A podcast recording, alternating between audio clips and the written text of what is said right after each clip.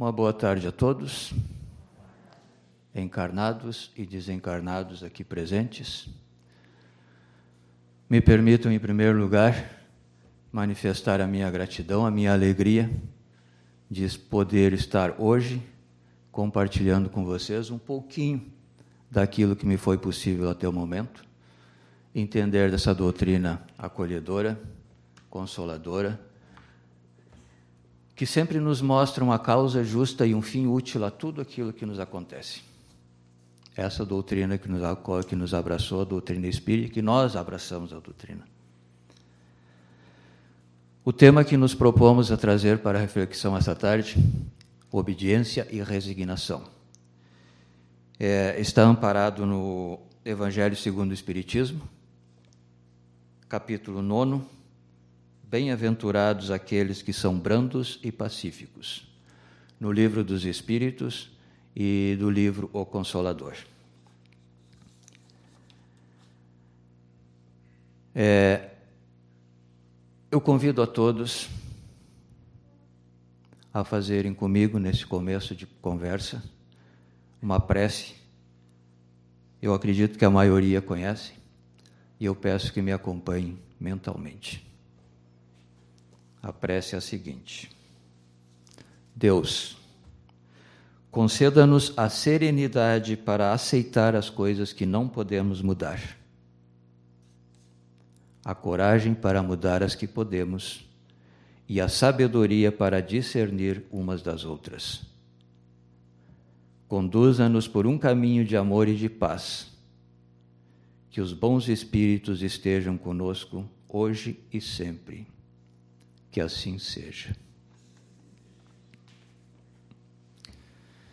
Com base nessa prece, nos dispomos a sermos resignados frente a tudo aquilo que acontece conosco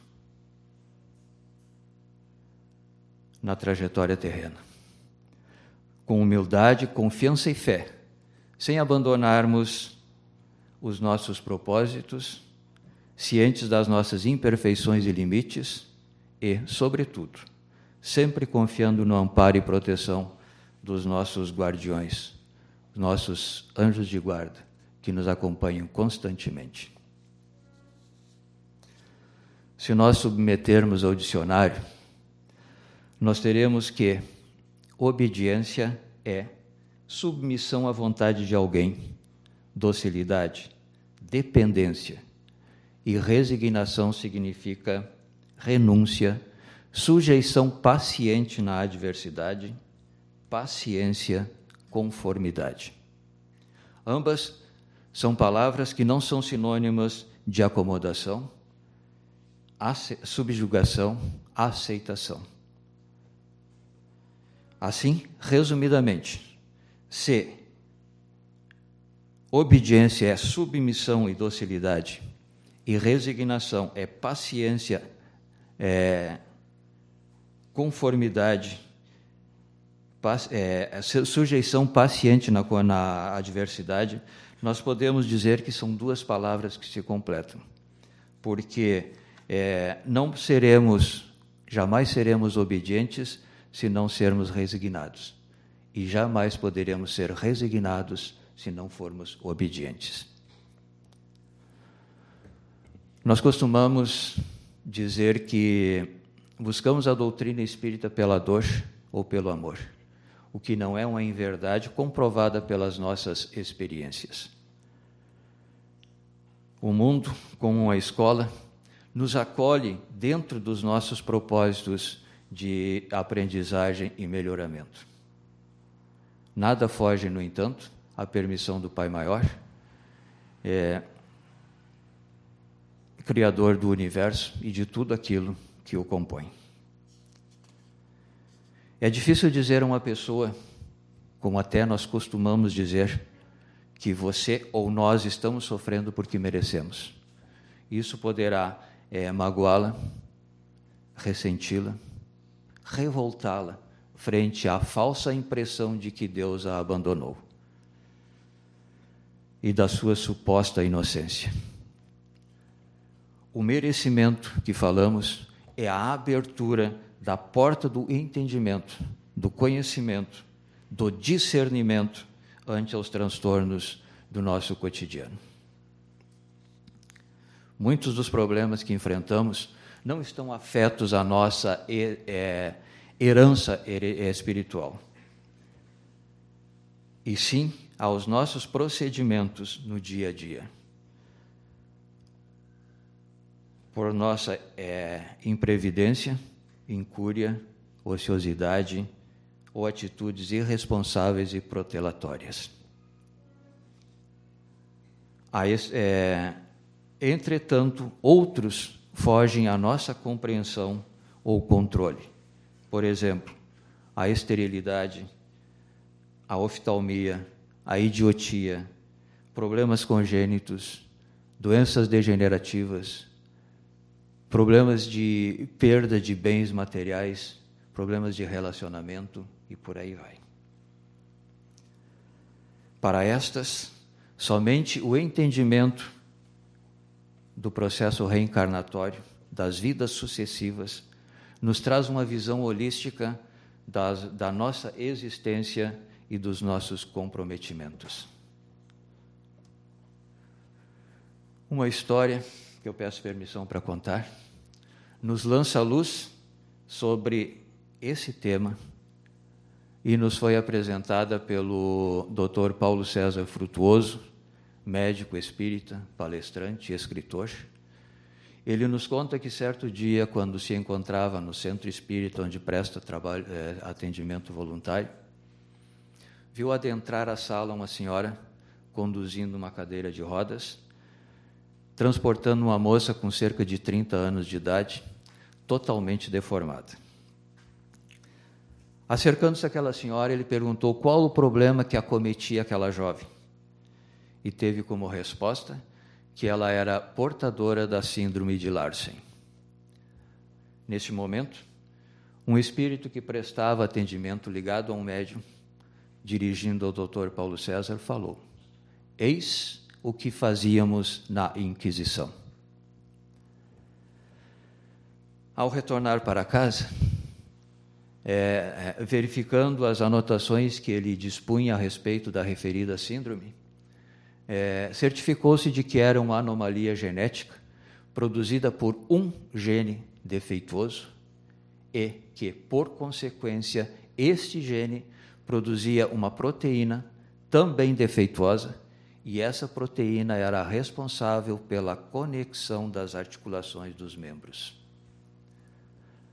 Por isso, aquela moça é, tinha os membros, tanto braços e pernas, é, desconectados, desarticulados. Mas, apesar disso, ela mostrava-se resignada, não obstante as dores constantes e martirizantes que a atormentavam. A mãe, por seu lado, é, apesar da aparência abatida, cansada, mostrava uma certa alegria, até felicidade, por estar mantendo em vida uma filha com uma existência tão, diríamos, desgraçada resignação de mãe. Aprofundando a pesquisa, é, ele descobriu que na época da Inquisição existia um equipamento de tortura onde as pessoas eram amarradas e esticadas até romperem os ligamentos dos membros, provocando sofrimentos ou tormentos inimagináveis que duravam dias. E aquela moça, numa vida passada, operou um equipamento desses. E hoje ostenta no próprio corpo é, os efeitos de que ela foi causa. O livro O Consolador nos diz o seguinte: Em verdade, toda dor física colima o despertar da alma para os seus grandiosos deveres, seja como expressão expiatória, como consequência dos abusos humanos ou como advertência da natureza material ao dono de um organismo. Nós sabemos, segundo o que nos foi instruído, que o processo reencarnatório começa mesmo antes da concepção. Começa pela escolha do espírito reencarnante, do espermatozoide mais ágil, mais apto a enfrentar a primeira batalha, que é encontrar o óvulo para o acoplamento. Aí começa a formação do corpo físico do futuro indivíduo. Sabemos também que o espírito, na erraticidade, pode moldar a estrutura perispirítica que dará forma ao corpo físico, adequando às necessidades probatórias ou expiatórias que deverão ser é, cumpridas na existência terrena. Isso não ocorre em uma encarnação compulsória, onde o espírito reencarnante é forçado ao ingresso da, na carne para o cumprimento é, de é, fatos inconclusos ou expiatórios. Começa então pela união do, do espermatozoide com o óvulo, a formação do corpo físico do futuro indivíduo. E começa também neste momento a receber, esse corpo a receber os impulsos, impulsos fluídicos harmonizando o corpo em formação à estrutura perispirítica, célula a célula, até a formação completa do corpo físico. Neste momento também, ou seja, nesse período, vão sendo impressas em nosso DNA as nossas características psicológicas.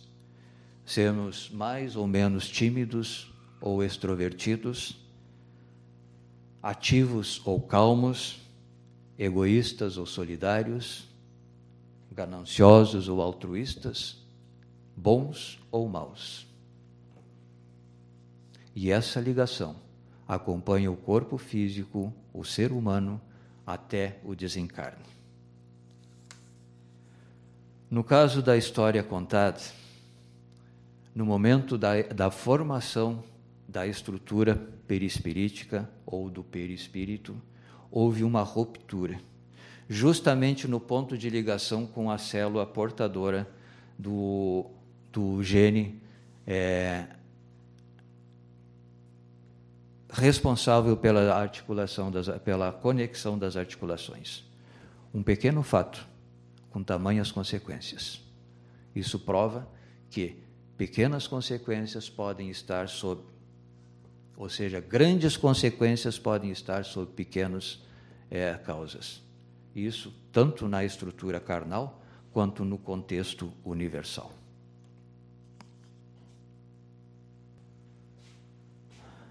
Neste momento, o planeta Terra passa por uma incrível transformação. Não só no aspecto físico de evolução planetária, mas principalmente na evolução moral dos seus habitantes seguramente a maior já ocorrida no orbe terrestre, onde todos, sem exceção, estão sendo afetados. E nós, espíritas, estamos aqui neste momento não por acaso, mas nós temos responsabilidades e compromissos a serem cumpridos. A pandemia pode nos soar como uma tragédia. Existem dados suficientes para isso. No entanto, Vale lembrar que Deus se serve de é, fatos traumáticos para fazer com que a humanidade desperte e, e, e se desloque de sua zona de conforto, crescendo mais rapidamente. Uma fatalidade pode fazer com que aconteça em poucos anos o que levaria séculos. A pandemia não veio com o propósito de castigar a humanidade infratora. Até porque Deus não permitiria. Como em outras fases da história, a tragédia coletiva faz com que a humanidade desperte. E o Evangelho segundo o Espiritismo diz que cada época está marcada com o selo da virtude ou do vício. A virtude da vossa geração é a atividade intelectual. Seu vício é a indiferença moral.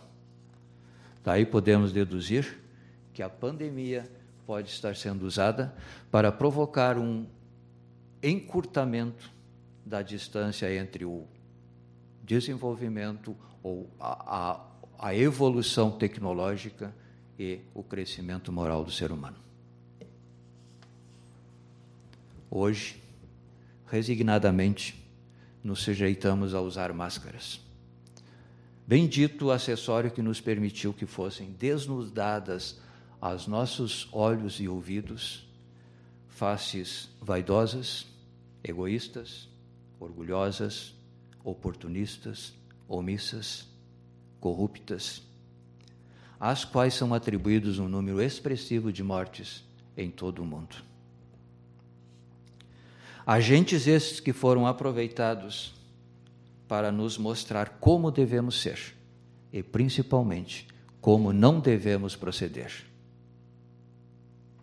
Agentes esses que estão entre nós, certamente com a grande é, missão de fazer com que é, levar a humanidade sofredora atônita frente à insegurança e à morte, um amparo, um estímulo, uma, uma proteção. Mas que, infelizmente, muitos falharam nessa tarefa. Tenhamos, no entanto, a confiança e a certeza de que nada aconteceu ou está acontecendo sem a permissão do Pai Maior. Nenhum irmão partiu dessa vida neste momento se não estava no processo reencarnatório, exceto se, se houve é, negligência ou irresponsabilidade. Muitos dos que partiram já estão hoje no plano espiritual, acolhendo nossos irmãos que partem pela Covid ou por outras causas, e inclusive, quem sabe, até nos aguardando. Outros partiram é, como uma forma de proteção, foram poupados de tormentos maiores. E outros ainda partiram agora para um breve estágio no plano espiritual e brevemente estarão de volta, junto conosco, é, auxiliando ou agindo com a sublime missão de auxiliar a humanidade na nova fase terrena àqueles que faliram. Não vamos pedir a Deus o castigo que supomos merecerem, até porque Deus não perdoa, não castiga. E não devemos esquecer que nós também podemos estar inclusos nesse rol pelas nossas ações e principalmente pelas nossas omissões. Não vamos também, por sermos espíritas, nos considerarmos mais perto de Deus e pedir a eles ou manifestar é, bondade, benevolência ou misericórdia, pedindo perdão pelos que cometeram deslizes, porque Deus também não perdoa. Ele, como um Pai justo e bom que é, dá ao filho infrator tantas quantas necessidades de remissão forem necessárias, possibilidades de remissão. Todavia, não nos é proibido a manifestação das nossas intenções e rogativas ao Pai, porque sabemos, temos o livre-arbítrio e somos artífices dos nossos pensamentos, mas também responsáveis pelas consequências provocadas por eles.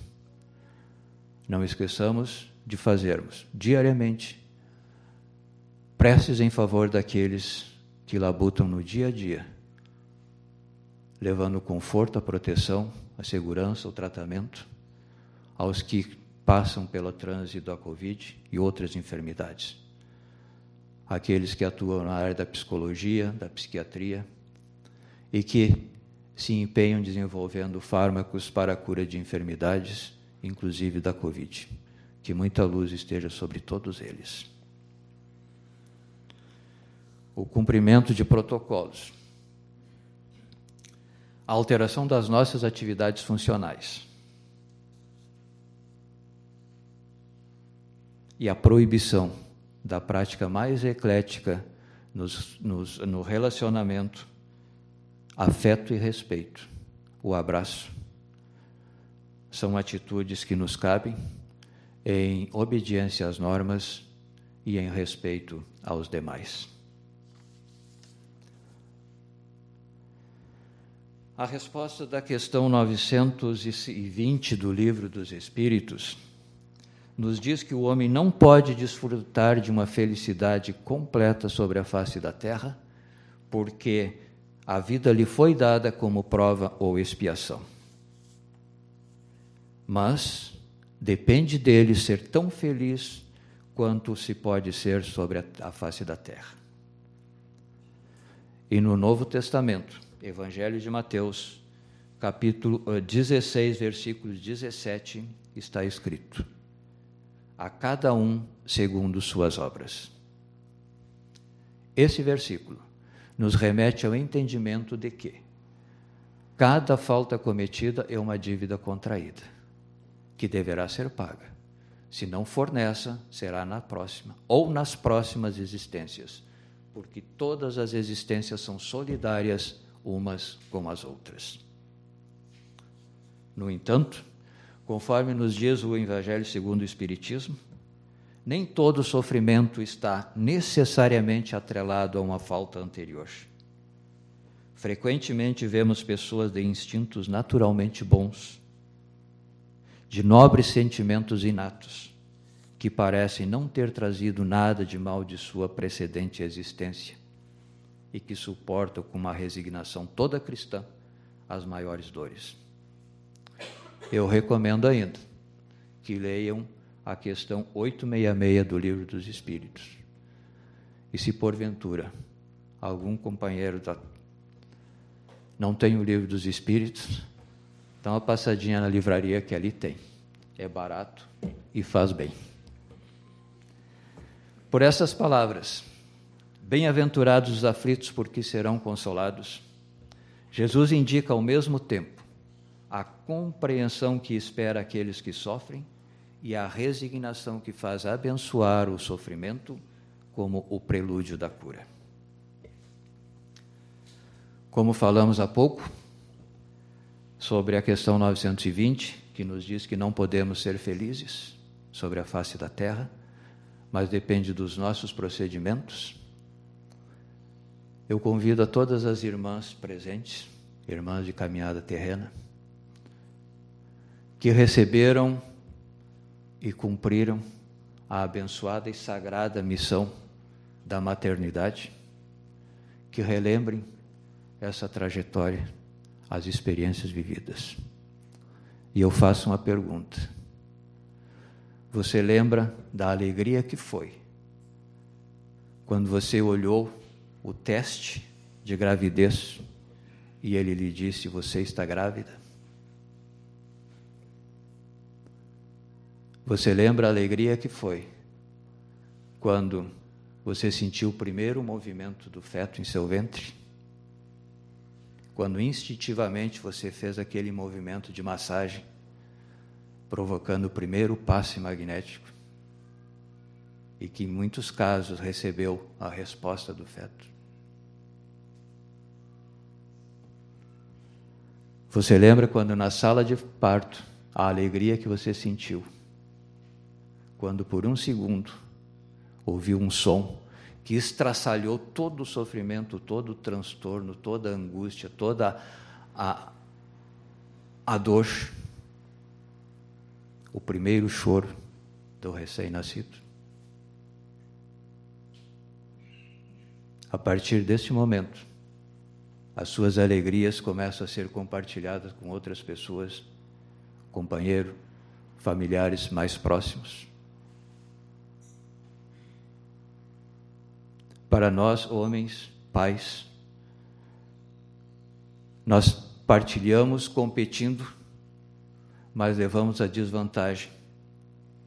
Normalmente, a mãe é que vê o primeiro sorriso, é que ouve o balbuciar da primeira palavra, mas para nós perdemos, porque, segundo a tradição, quem joga em casa leva vantagem. Mas não é uma derrota que nos magoa, que nos machuca, que nos ressente. Muito pelo contrário. É uma derrota que nos traz alegria e que pode ser incorporada aos nossos momentos felizes. Em seguida vem o primeiro passo, o primeiro dia da escolinha, a primeira formatura e por aí vai. Eu imagino um filmezinho que está passando na cabeça de cada um, homem ou mulher, pai ou mãe, assim como está passando na minha. Hoje, acrescido da alegria que eu estou tendo de compartilhar com vocês tudo isso.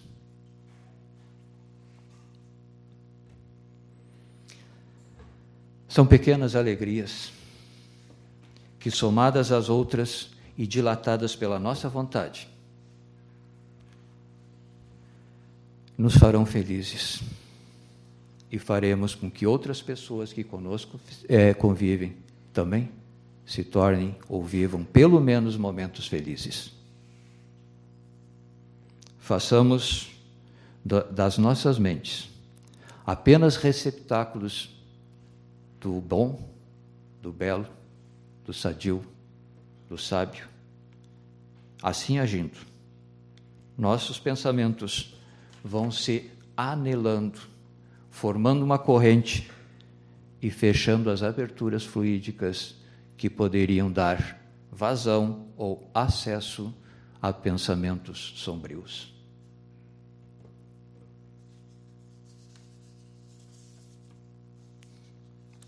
Acabar.